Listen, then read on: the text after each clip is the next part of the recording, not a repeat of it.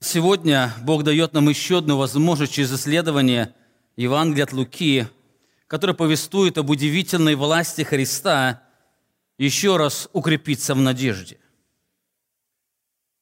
Дело в том, что несмотря на дар спасения, мы продолжаем жить в мире, который подвержен проклятию, тлению и смерти. Так ужас данного проклятия в какой-то степени вкусил каждый из нас. Я думаю, что многие могут подписаться под словами страдавшего пророка Иеремии, который написал «Я человек, испытавший горе от жезла гнева твоего». В этих словах Иеремия исповедует три важных реальности. Во-первых, он говорит, что он человек, что указывает на его тварность, зависимость, нужду, слабость и тленность. Он человек. Это то, что нам нельзя забывать. Я человек. Во-вторых, он человек, который испытал горе. Он кусил ужас мучительной боли и познал муки страданий. Более того, он был человеком, который признавал все власти Бога. Он понимал, что все его страдания не были просто случайностью или стечением определенных обстоятельств в жизни, но они являлись действием Божьей руки. Именно поэтому он пишет «Я человек, познавший горе от жезла гнева его». Так, несмотря на то, что он был богобоязненным пророком, который посвятил себя провозглашению его воли, своей жизни он ярко прочувствовал, что такое боль, мучение и страдание. Так Элифаз, друг страдальца Иова, оценивая реальность человеческой жизни, пришел к такому утверждению. Но человек рождается на страдание. Но человек рождается на страдании. Я думаю, эти слова вы неоднократно слышали, находясь на похоронах. Человек рождается на страдание. Боль этих страданий люди переживают еще с рождения.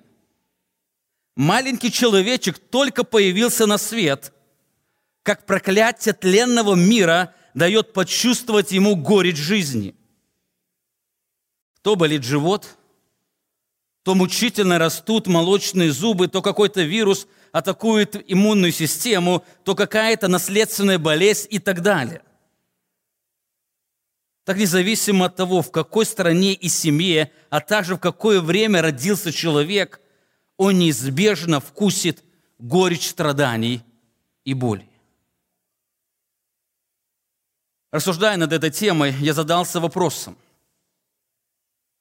что в большей степени нам, христианам, причиняет мучительскую боль? Или как родители, когда вы думаете о детях, чего вы в большей степени боитесь? Нет, это не бедности и неплохих оценок. Я думаю, вы согласитесь со мной, что в большей степени мы боимся трех проклятий – проклятие духовного рабства, когда наши дети живут без Христа, погрязшие в какую-то зависимость. Мы боимся проклятия болезни, когда дети заболевают тяжелой болезнью.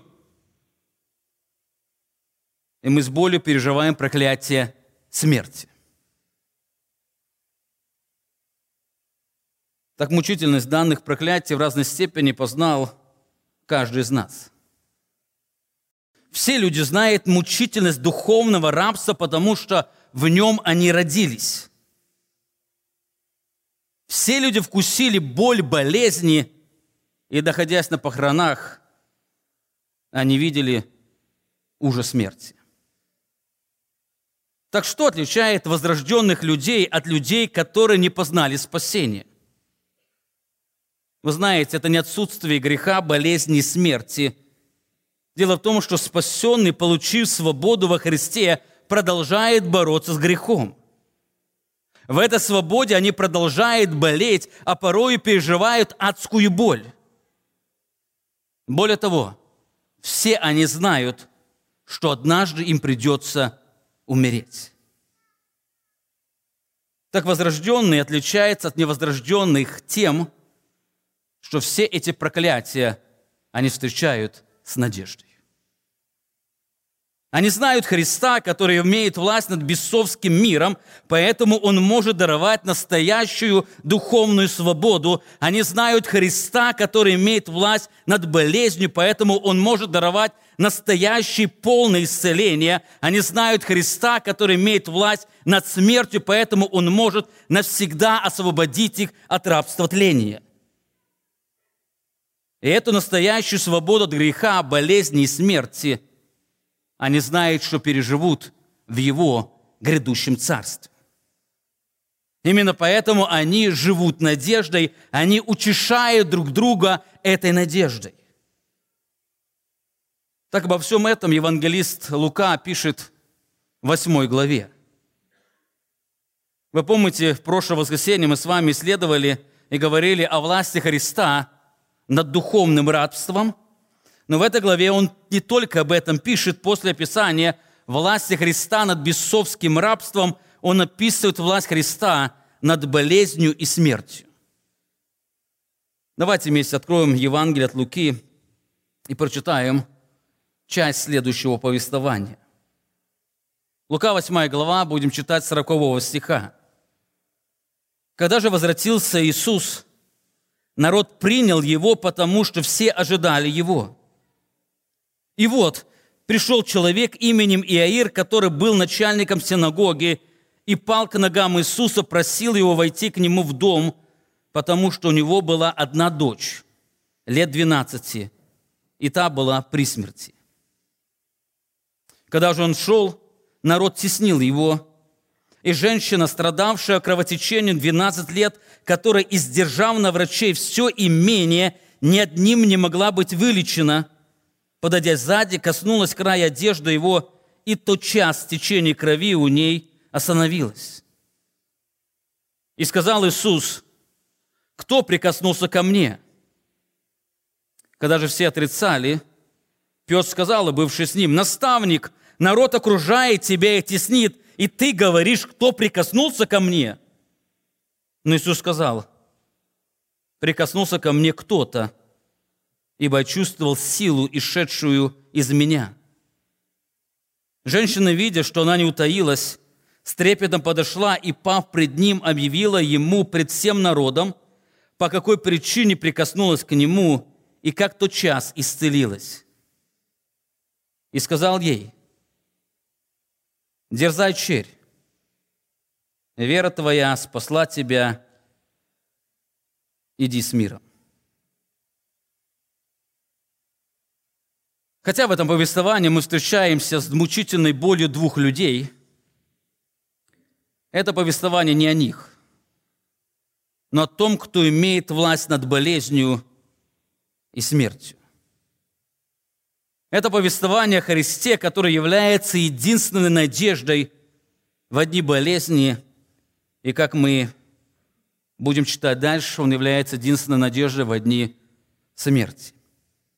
Сегодня мы с вами вместе посмотрим на часть, эту первую часть, которую прочитал, где раскрывается власть Христа над болезнью. И следующее воскресенье, если Бог даст возможность, мы продолжим исследовать этот текст и посмотрим на удивительную власть Христа над смертью для того, чтобы нам глубже и сильнее укрепиться в надежде. Так данное повествование начинается с описания удивительного томительного ожидания. Лука описывает томительное ожидание людей – когда же возвратился Иисус, народ принял Его, потому что все ожидали Его. По всей видимости, это произошло на следующий день после того, как Иисус учил притчами. Вы помните, одна из притч была притча о сеятеле. Именно это указывает евангелист Марк. Это был долгий день. Сначала Христос учил народ, потом наедине своих учеников, а к вечеру они спустились к озеру недалеко от Кипернаума, чтобы переправиться на другую сторону. Вы помните, войдя в лодку, написано Христос уснул. Во время плавания постигла смертельная буря, где Христос явил свою божественную власть над природой. По всей видимости, поздно вечером они приплыли в Гадаринскую страну, городу Гергеза. Сойдя на берег, они пошли к городу, чтобы найти там ночлег. Но по, дорогу, им, по дороге им встретились бесноватые. Они были настолько свирепыми, что люди боялись ходить той дорогою. Так, увидев Христа, бесноватые закричали и в ужасе упали пред Ним, потому что Он повелел им выйти из данного человека – они в трепете умоляли его не посылать их в бездну, и он позволил им войти свиней. Когда это произошло, все стадо свини, свининое бросилось с высоких скал в море и потонуло. Об этом стало известно жителям города, и те, находясь в страхе и в ужасе, просили Христа покинуть их пределы. И написано, Христос вернулся. Итак, мы видим, уставшие Христос с учениками садятся в лодку и возвращаются в Капернаум. По всей видимости, они приплыли туда к утру, и на берегу уже увидели ожидающий их народ. По всей видимости, кто-то из них видел, как вечером Христос садился в лодку, чтобы куда-то отплыть, поэтому с утра, придя к морю, они все ожидали его, они ожидали его со стороны моря. Они ждали его. Так среди ожидающего народа Лука отмечает, было два особых человека. Два особых человека. Один начальник синагоги Иаир, другая женщина, которой мы даже не знаем имени. Это были два совершенно разных человека, с разной судьбой. Один мужчина, другая женщина, один начальник синагоги, другая была изгоем в обществе, одного уважали, другую презирали, один управлял синагогой, другая была отлучена от синагоги, не имея возможности прийти туда. Так, несмотря на это радикальное отличие, у них было нечто общее – этих двух разных людей объединяла одна мучительная нужда и одно томительное ожидание. Они оба слышали о Христе, и оба поверили, что Он имеет власть над любой болезнью, поэтому они также ожидали Его. Они не знали, когда вернется Христос в Капернаум, поэтому с надеждой смотрели в сторону Галилейского моря. И чем дольше они смотрели вдаль, тем мучительнее было их ожидание. Ведь мы узнаем дальше, или как мы узнаем дальше, дочь Аира была на грани смерти, поэтому каждая минута была дорога.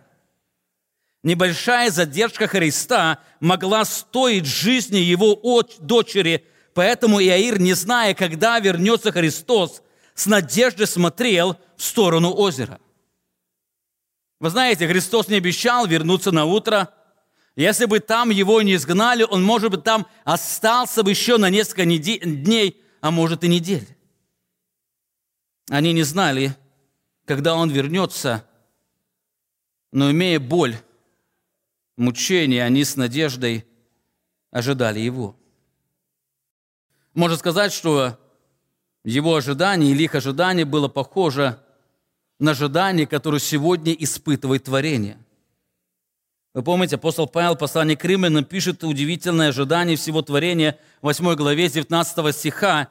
«Ибо тварь с надеждой ожидает откровения сынов Божьих, потому что тварь покорилась в суете недобровольно, но по боли покорившего ее в надежде, что и сама тварь освобождена будет от рабства тления – свободу славы детей Божьих.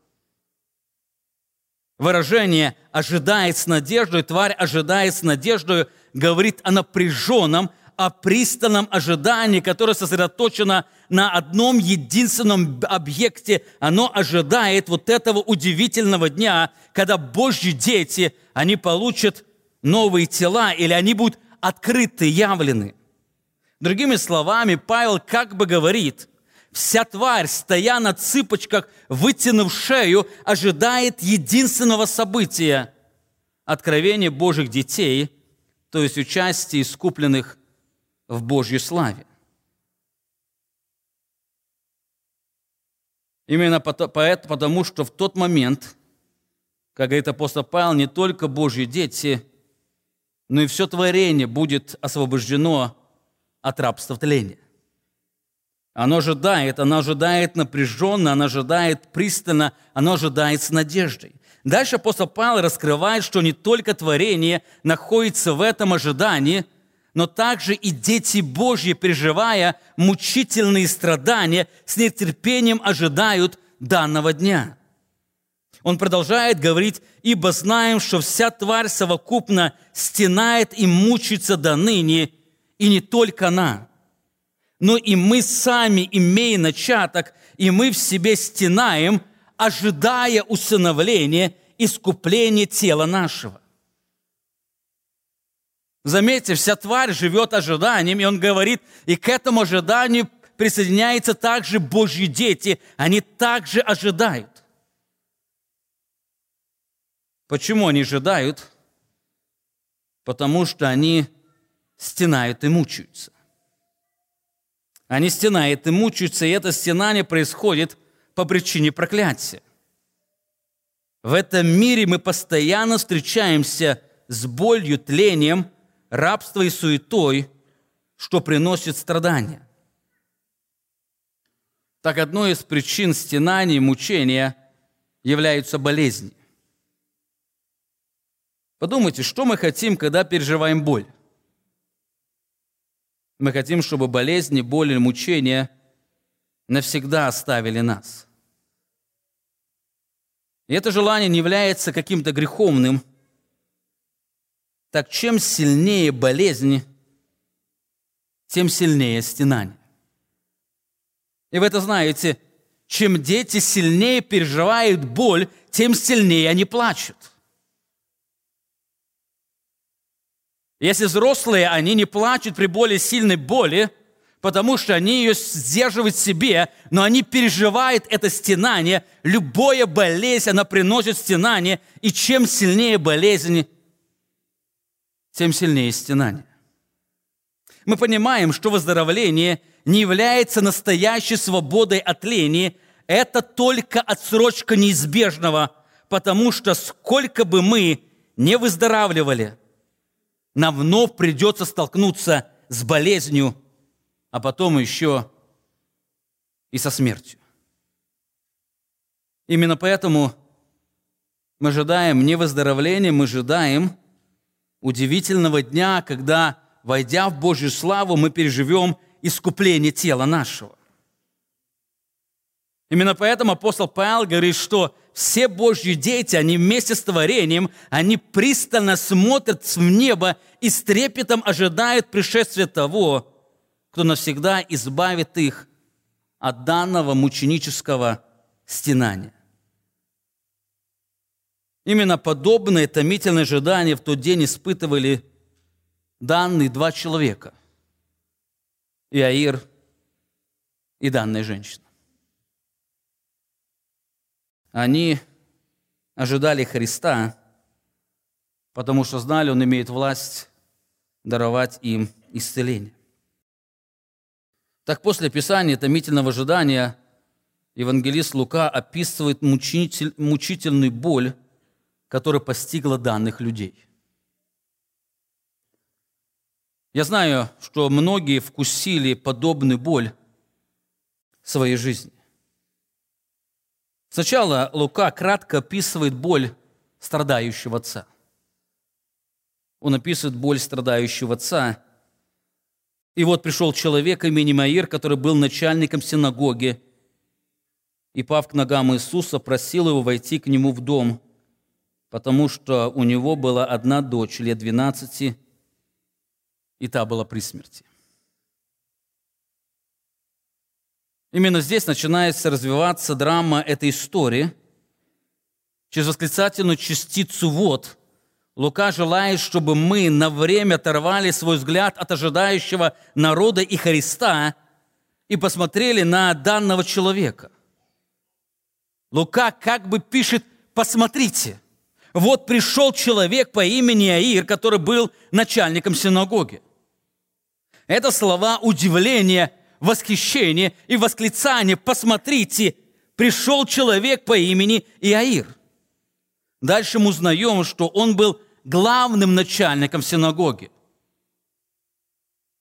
Говоря современным языком, пришел основной или ведущий пастор церкви.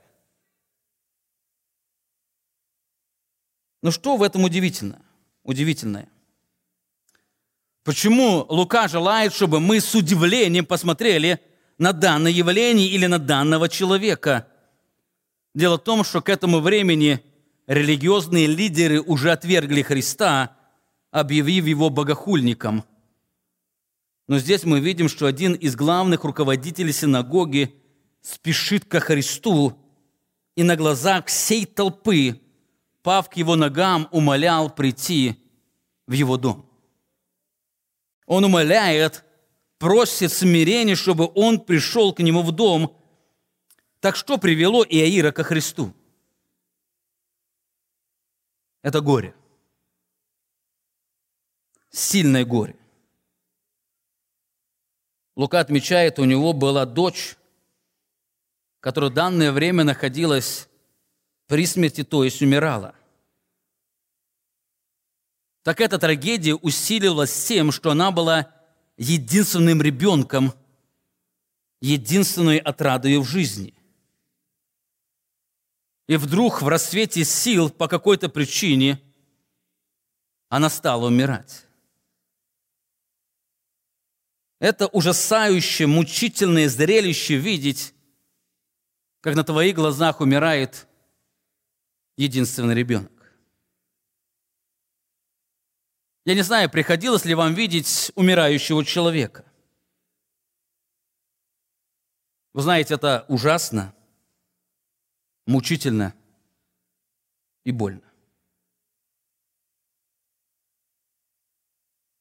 Вот этот момент умирающего человека, она надолго остается в памяти. Но вы знаете, намного мучительнее видеть предсмертные муки своего единственного ребенка. Это была сильнейшая боль сильнейшее горе, которое причиняло сильнейшее мучение. Так Лука отмечает еще одну деталь. Он говорит, что эта дочь была лет 12. Лет 12 мы сказали бы, о, почти подросток. Но в то время это был возраст, особый возраст, в котором обычно еврейские девушки выходили замуж. Это был особый возраст радости и ликования. Так вместо праздника ликования отец столкнулся с горем, которое до боли сжимало его сердце. Так, находясь у постели умирающего ребенка, когда были все тщетные старания врачей, он услышал, что Христос возвращается в город. Он услышал, он сразу оставил все и побежал к нему. Найдя его у моря, он пал пред ним и умолял, чтобы он исцелил его, ее дочь. Евангелист Марк более подробно описывает этот удивительный, трогательный момент встречи Христа с Иаиром. Марка 5 глава сказано, «И вот, посмотрите, приходит один из начальников синагоги по имени Иаир, и, увидев его, падает к ногам его, и очень просит его, говоря, дочь моя при смерти, приди и возложи на нее руки, чтобы она выздоровела и осталась жива. Что это? Что это за слова данного человека? Это слова веры. Он просит, и он уверен, что если Христос придет и возложит на нее свои руки, она выздоровеет и останется живой. Но если Он не придет – смерть не минует. Это слова веры, он знал Христа, он знал о его власти. По всей видимости, будучи начальником синагоги в Капернауме, он был там, когда бесноватый вскричал, там исповедуя, что это Христос, Сын Божий. Он был там, когда Христос своей власти даровал свободу этому одержимому человеку. Он также видел, как тот вечер Христос многим давал исцеление.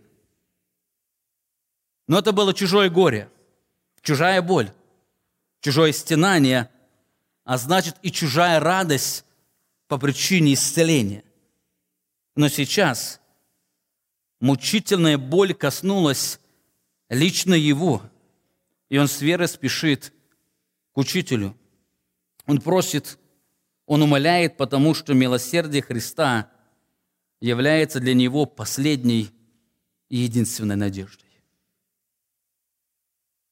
Так понимая боль страдающего отца и проявляя к нему сострадание, Христос сразу пошел в его дом.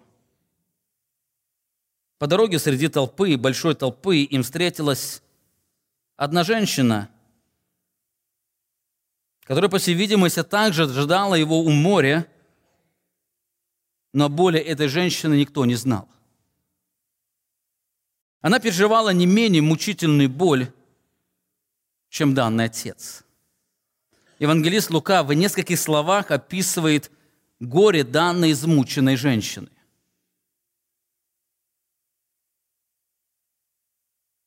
И женщина, страдавшая кровотечением 12 лет, которая, сдержав на врачей все имение, ни одним не могла быть вылечена.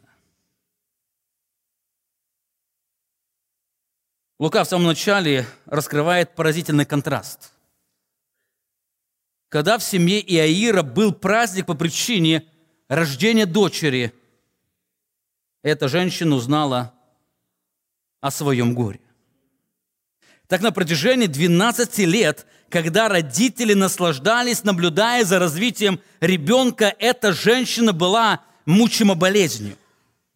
Семья Иаира 12 лет радовалась, а данная женщина 12 лет страдала. Это не неделя, и не месяц, и не год, но целых 12 лет мучительной болезни. Во-первых, она 12 лет испытывала физический недуг. Дело в том, что на протяжении этого времени она постоянно теряла кровь. Скорее всего, по этой причине она теряла силы, а, а, а, испытывала слабость и головокружение, а порой находилась на грани смерти. Во-вторых, хуже всего по причине этой болезни она имела серьезные социальные проблемы. По закону Моисея все, все данное время, все данное время она считалась церемониально нечистой. Левит 15 главе сказано, если у женщины течет кровь многие дни не во время очищения ее, или если она имеет иссечение доли обычного очищения ее, то все время, то все время истечения нечистоты ее, подобно как продолжение очищения своего, она нечиста, Другими словами, все это время она нечиста. Все 12 лет данная женщина была нечистой. И дальше в этой главе вы можете прочитать все ограничения, которые касались ее. По причине этой нечистоты, если у ней была семья, то она 12 лет не могла, естественно, заботиться о ней – потому что все, к чему она касалась, делалось нечистым. И если у ней были дети, то она 12 лет не могла их ласкать и обнимать, потому что этим бы она их осквернила. Если у ней был муж, то 12 лет она не могла прикасаться к нему, потому что от прикосновения он становился бы нечистым. Таким образом, 12 лет она не могла, естественно, жить с окружающими людьми. Поэтому все, о чем она мечтала, это быть исцеленной от этой мучительной и оскверняющей болезни. Таким образом, если семья Иаира 12 лет радовалась, то семья данной женщины 12 лет испытывала боль, страдания и мучения. Если у нее была семья, не только она мучилась, но также мучились ее дети, которые всегда желали прижаться к ней. Мучились ее родители, которые желали бы обнять ее.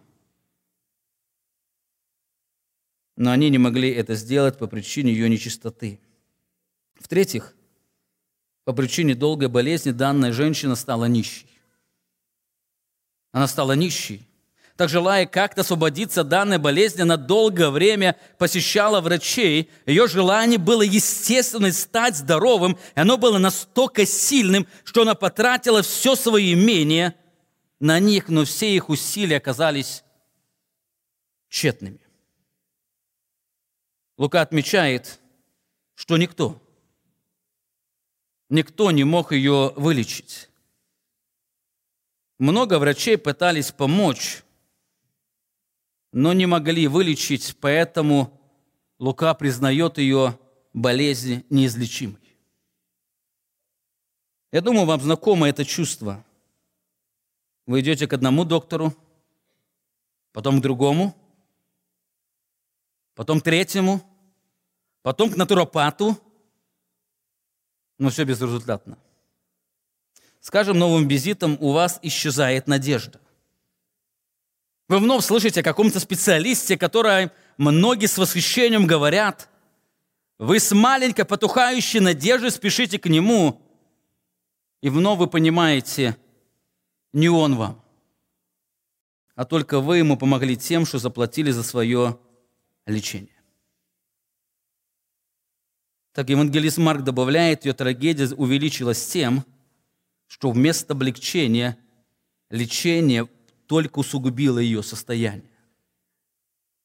Евангелист Марк пишет, много потерпела от, врачи, от многих врачей, истощила все, говоря о своем имении, что было у ней, и не получила никакой пользы, но добавляет, но пришла еще в худшее состояние. Заметьте, она много потерпела или пострадала – потратив на, врачей все свое имение, но в сущности вместо здоровья они у ней забрали то, что у ней было. Она пришла в более худшее состояние. Я думаю, это состояние также знакомо некоторым, когда доктора не помогли, а только сделали хуже. Именно это было с этой женщиной. В-четвертых, плюс к этому данная бедная, измученная женщина испытала, испытывала духовные последствия. Так где она могла найти утешение в это сложное, трудное, томительное время? Это в храме или в синагоге, где читалось Божье Слово, но и туда уже 12 лет для нее дорога была закрыта. Если данная женщина была благочестивой, то данная болезнь лишила ее самого ценного, о чем писал Давид в одном из своих псалмов. В 26 псалме сказано, «Одного просил я у Господа, того только ищу, чтобы пребывать мне в доме Господнем во все дни жизни моей, созерцать красоту Господню и посещать храм Его». Это была радость для Давида – это являлось радость для любого благочестивого человека. Так, будучи еврейкой и живя среди еврейского народа, по всей видимости, она неоднократно слышала эту песнь. Она знала о радости пребывания в Божьем доме, но по причине долгой болезни она не могла испытать сладость общения в Божьем доме, слушая Слово Его. Вы знаете, в то время не было распространено Писание, люди не могли его так читать, в то время не было интернета, когда люди могли бы слушать Божье Слово. И если ты не пришел в синагогу, ты отделен от семьи, ты не можешь соприкасаться с этим Словом. Не можешь. Знакомо ли вам это состояние? В какой-то степени каждый из вас недавно его испытал. Вспомните, как вы несколько месяцев сидели на религиозном карантине. Когда в магазин могли пойти, на работу могли пойти, но в храм Божий вы не могли пойти. Вспомните, с каким желанием вырвались в Божий дом, чтобы вместе поклониться Богу. Как вы радовались в тот день, когда было объявлено, что вы не на трансляции, а можете в присутствии Божьих детей находиться поклоняться Творцу. Но здесь 12 лет усиленного и строгого карантина. Карантин не только от синагоги, но также от мужа, детей, родителей, родственников и всего остального, от всего общества. Таким образом, перед нами раскрывается мрачный портрет бедной, измученной женщины. Однажды она услышала о Христе. Она услышала, что есть тот, кто может дать исцеление, поэтому со всей болью, со своей болью она поспешила к нему. Он был для нее последней надеждой. Она поверила в то, что не могут сделать то, что не могут сделать врачи, может сделать только один Христос. Именно она спешит к Нему. Из-за естественного смущения, боязни публичного позора она решила тайком подойти ко Христу. Лука, Лука отмечает, подойдя сзади, коснулась края одежды Его – Евангелист Марк добавляет, что это было сделано преднамеренно. Именно таким образом она желала получить исцеление. Марк пишет, услышав об Иисусе, подошла сзади в народе, прикоснулась к одежде его, ибо говорила, если хотя к одежде его прикоснусь, то выздоровею. Если хотя бы к одежде прикоснусь, по всей видимости, приближаясь к Христу, она вновь и вновь твердила себе, хотя бы мне к одежде прикоснуться. Хотя бы это, для нее было достаточно этого, и она верила, что выздоровеет. Она считала себя недостойной того, чтобы учитель оказал ей такое внимание, как Иаиру, войдя в ее дом. Для нее было достаточно просто коснуться одежды Христа – хотя бы прикоснуться. И так тайком пробираясь через толпу, бедная, измученная женщина увидела Христа. Она поспешила к Нему и коснулась Его. И в этот момент произошло чудо, свидетельствующее об удивительной власти Христа. Лука очень точно дважды об этом пишет. И тот час течение крови у ней остановилось. Обратите внимание на, на одно короткое слово, которое в этом повествовании встречается дважды. Это слово «тот час». Тот час. В то мгновение. В ту секунду. Заметьте, здесь не было времени постепенного выздоровления, когда ей становилось лучше, лучше и лучше. Но тот самый момент, как женщина прикоснулась к его, она в ту самую секунду получила исцеление. Впервые за 12 лет она испытала, что значит быть здоровой. Она испытала, что значит быть здоровой. По всей видимости, эта болезнь приносила мучение, и вдруг мучение и боль в один момент остановилась. Она почувствовала, узнала, была уверена, она здорова. По всей видимости, она в радости поспешила вернуться к своей семье, чтобы поделиться радостной встречей или радостной вестью об исцеляющей силе Христа. Она свободная, она чистая, она здоровая, ее недух, позор и нечистота остались там, где она встретила Христа. Но вдруг, уходя, она слышит голос учителя. Она слышит голос учителя, и то, что спросил Христос, повергло ее в трепет и страх. Он спросил. Иисус, зная, что произошло, по-видимому, решил преподать И очень важный урок. Лука пишет, «И сказал Иисус, кто прикоснулся ко мне?» Когда, все, когда же все отрицали, Петр сказал, и бывший с ним, «Наставник, народ окружает тебя и теснит. Как ты говоришь, кто прикоснулся ко мне?» Достаточно простой, но непонятный вопрос. Кто прикоснулся ко мне? В этот момент все стали отрицать, говоря, нет, это не я, и нет, это не я. Знакома ли вам данная картина? Например, много детей играет, и вдруг кто-то спрашивает, кто это сделал? И все делают невинные лица и говорят, это не я, это не я. Более того, отрицание народа, оно было достаточно странным, потому что дальше Христос говорит, или э, Петр говорит, что народ теснил его. Многие касались его, но все отвечают, это не я, это не я. Тогда Петр, беря инициативу в свои руки, говорит Христу, наставник или учитель, о чем ты спрашиваешь?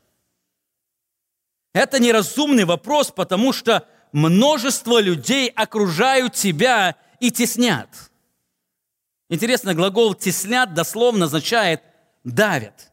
Этот глагол использовали, когда говорили о выдавливании виноградного сока. Когда давили виноград, это сильная давка. Вот подобно было и в этот момент, скорее всего, когда Христос проходил по узким улицам Капернаума, люди сдавливали его.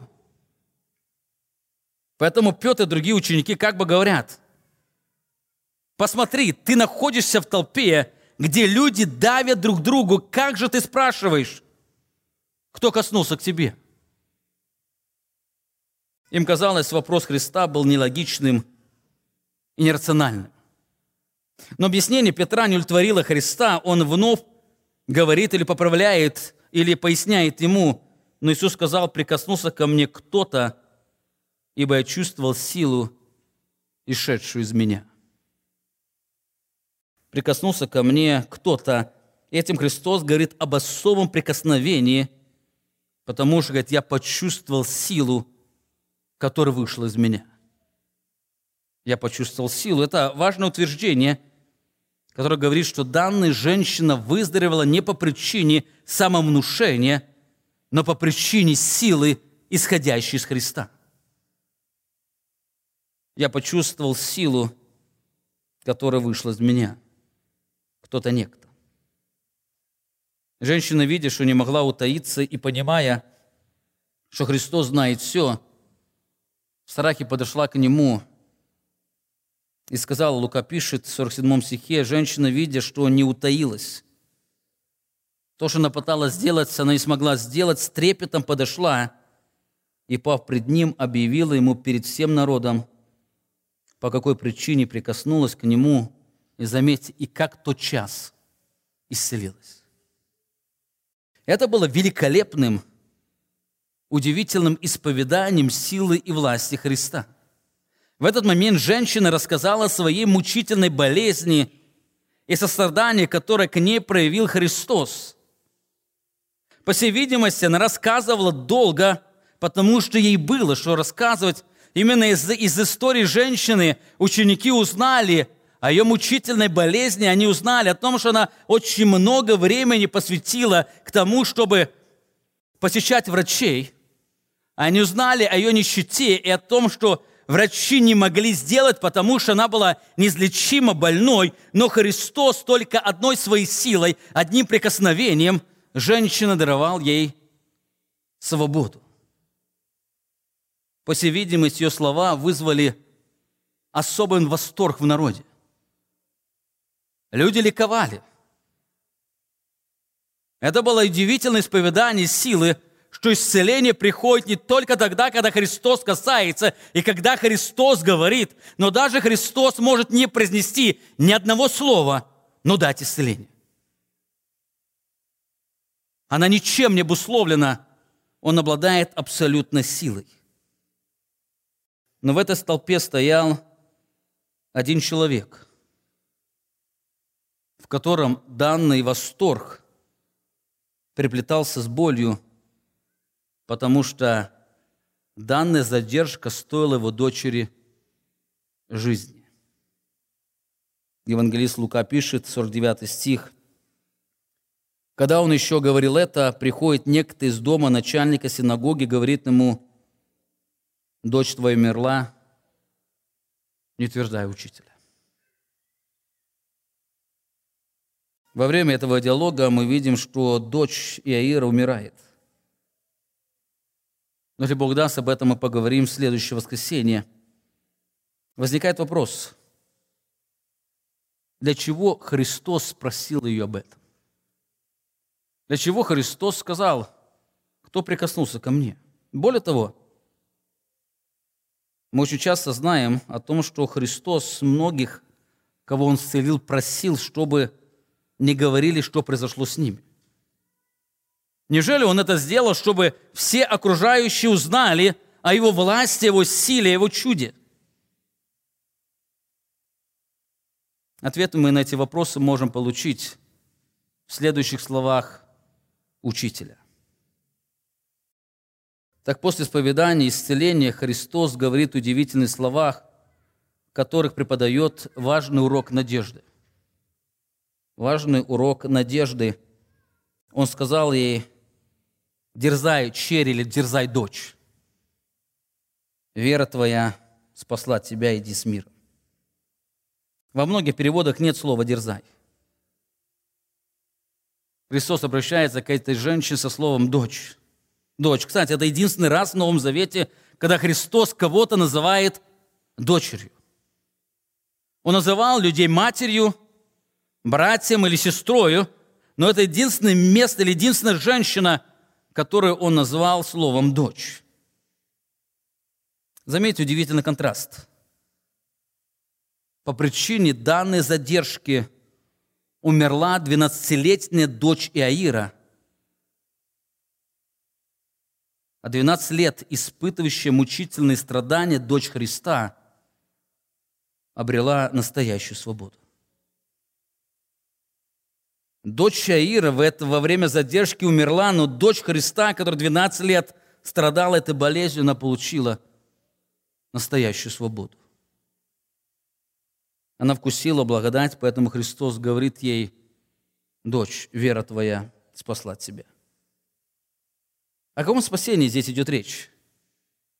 О физическом или о духовном? Здесь Христос говорит о том, что вера даровала ей исцеление, или вера даровала ей спасение, духовное спасение, жизнь вечную. И ответ, разумеется, Христос говорит о вечном спасении – во-первых, он назвал ее дочерью, указывая на то, что она принята в Божью семью. Она является частью Божьей семьи. Он напоминает ей, говорит, дочь, принадлежащая Божьему Царству. Во-вторых, он говорит о настоящем Божьем мире, который наполнит ее сердце, говоря, иди с миром. Иди с миром. Иди с этим глубоким миром, который дает Бог по своей благодати – и причина в том, что вера твоя спасла тебя. Таким образом, в этот момент данная женщина не только получила исцеление от болезни, но стала наследником вечной жизни, и основанием этого стала ее вера. Так вера в могущество Христа даровала ей спасение. Она не только восстановлена в обществе Израиля, она теперь восстановлена в истинной семье Бога. Но вновь возникает вопрос, почему Христос говорит ей об этом? Почему она должна узнать именно в этот день исцеления?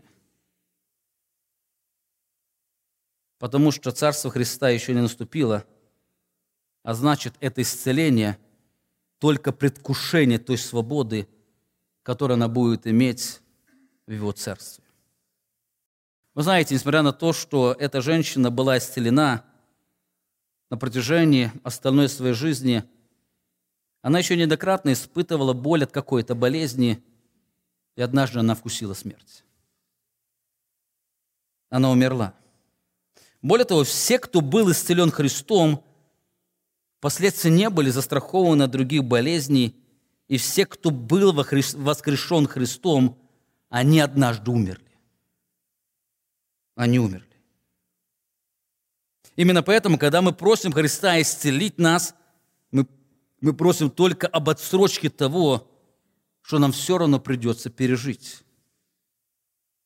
Но это не будет вечно. Мы спасены, поэтому, когда мы вступим в Царство Христа, мы навеки распрощаемся с болезнью.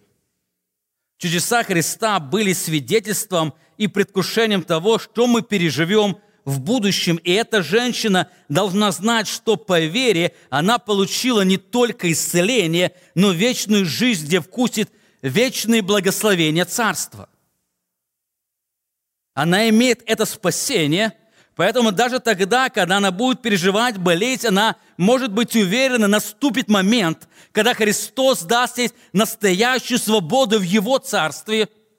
Даже тогда, когда она будет переживать смерть, вкушая страданий и муки смерти, она может быть уверена и умирать в надежде, что Христос освободит ее от рабства тления, потому что Он имеет эту власть, и это произойдет в Его Царстве.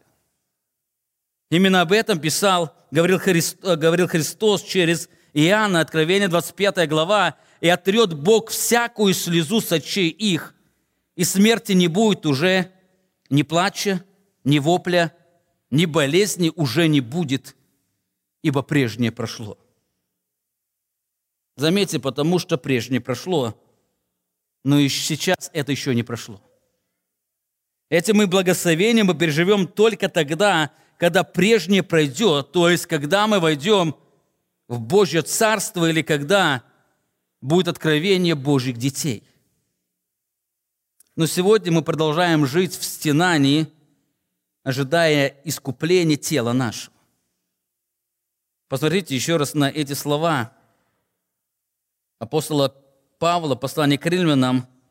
И не только она, но и мы сами, имея начаток, и мы в себе стенаем, ожидая, ожидая искупле, усыновления, искупления тела нашего, потому что, ибо мы спасены в надежде.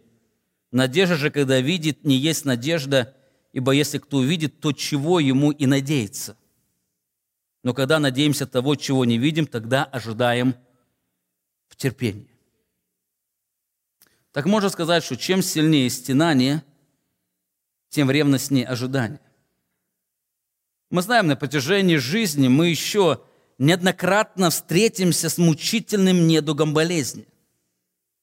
Я знаю, кто-то уже устал от продолжительной мучительной боли, кто-то устал бояться заразиться этим вирусом, вирусом, который поражает общество. Но вы знаете, самое ценное, что мы имеем – это не здоровье, но надежду, которая коренится в спасительной вере. Потому что любое здоровье – это отсрочка неизбежного, но истинная вера – это проводник истинной надежды, которая восторжествует в свободе. Поэтому Евангелие, предлагающее свободу от болезни, это ложное Евангелие. Истинное Евангелие предлагает свободу в надежде, когда они встретятся с Христом, они переживут настоящее торжество. Именно поэтому Христос призывает данную женщину радоваться не исцелению, а тому, что Бог через веру принял в ее свою семью. Посмотрите еще раз на эти слова апостола Павла, где он говорит, «Дети Божьи, имея Духа Святого, продолжают испытывать мучения по причине проклятия этого мира» так они отличаются от невозрожденных людей тем, что они стенают с надеждой. Все стенают. Все болеют, болеют как верующие, болеют так неверующие, но единственное, что верующих отличает от неверующих, они стенают с надеждой, потому что апостол Павел говорит, мы спасены в надежде. Мы спасены в надежде, что Бог однажды преобразит наше тело как однажды преобразил он нашу душу. Так заметьте, все это имеет два плода. Два плода. Все, кто живет надеждой на Христа, они, во-первых, Его ожидают. Они его ожидают. Я так думаю, для чего Бог допускает часто болезни в нашей жизни только потому, чтобы мы ожидали Его. Заметьте, как легко, когда есть здоровье, процветание и так далее, как легко уйти от ожидания Христа, жить, наслаждаясь этим миром, но Бог бывает останавливает нас для чего? Чтобы еще раз наше сердце наполнилось этим ожиданием. Люди, живущие надеждой, они ожидают Христа. Они ожидают. Но более того, апостол Петр, Павел говорит, что они ожидают как в терпении или в стойкости. Они ожидают его в терпении. Это удивительно. Проклятие мира, как страдания и болезни для одних приносят безысходность, а в других возгревают надежду ожидающих Христа. Эта надежда коренится в удивительной власти Христа, продемонстрированной в жизни данной женщины. Именно то, что Лука описывает здесь, он раскрывает нам удивительную власть Христа. Сначала он описал удивительную власть Христа над духовным рабством, и мы знаем, когда мы придем в Его Царство. Бог даст новые тела, Он освободит нас полностью от этого рабства, и тогда мы получим настоящую свободу от греха. Уже не будет этой борьбы – не будет борьбы с грехом, но тот день мы переживем настоящую свободу от болезни, наше тело никогда больше не будет сражаться ни с какой болезнью, а значит, мы не будем переживать никакую боль. Эту проповедь я хотел бы закончить словами страдающего праведника, движимого надеждой. Я думаю, ту боль, которую переживал Иов, мало кто переживал еще здесь на земле – но послушайте, во дне агонии и страданий он пишет. Иова 19 глава, «А я знаю, а я знаю, Искупитель мой жив, и Он в последний день восстановит из праха распадающую кожу мою эту. И я во плоти моей узрю или увижу Бога. Я увижу Его сам, мои глаза, а не другого глаза увидят его. Вы знаете, этот человек писал, когда находился на грани смерти. Скорее всего, эта ужасная болезнь, она порабощала не только его тело, но и его и зрение. Он говорит, я уверен, я знаю, я абсолютно знаю, что я своими глазами увижу, то есть Бог воскресит именно мое тело, э, Он его преобразит, и я своими глазами увижу его. Итак, если вы имеете здоровье, то это только отсрочка неизбежного. Но если вы имеете Христа, то вы имеете абсолютно все, потому что Он обладает властью не только над духовным рабством, но также над любой болезнью. Поэтому любую болезнь мы можем переносить с надеждой, что настанет день, когда мы обретем полную свободу от лени. Аминь. Давайте вместе поблагодарим Бога за это. Великий, славный, непостижимый Бог, Ты еще раз нам через свое слово напоминаешь нам об истинной ценности.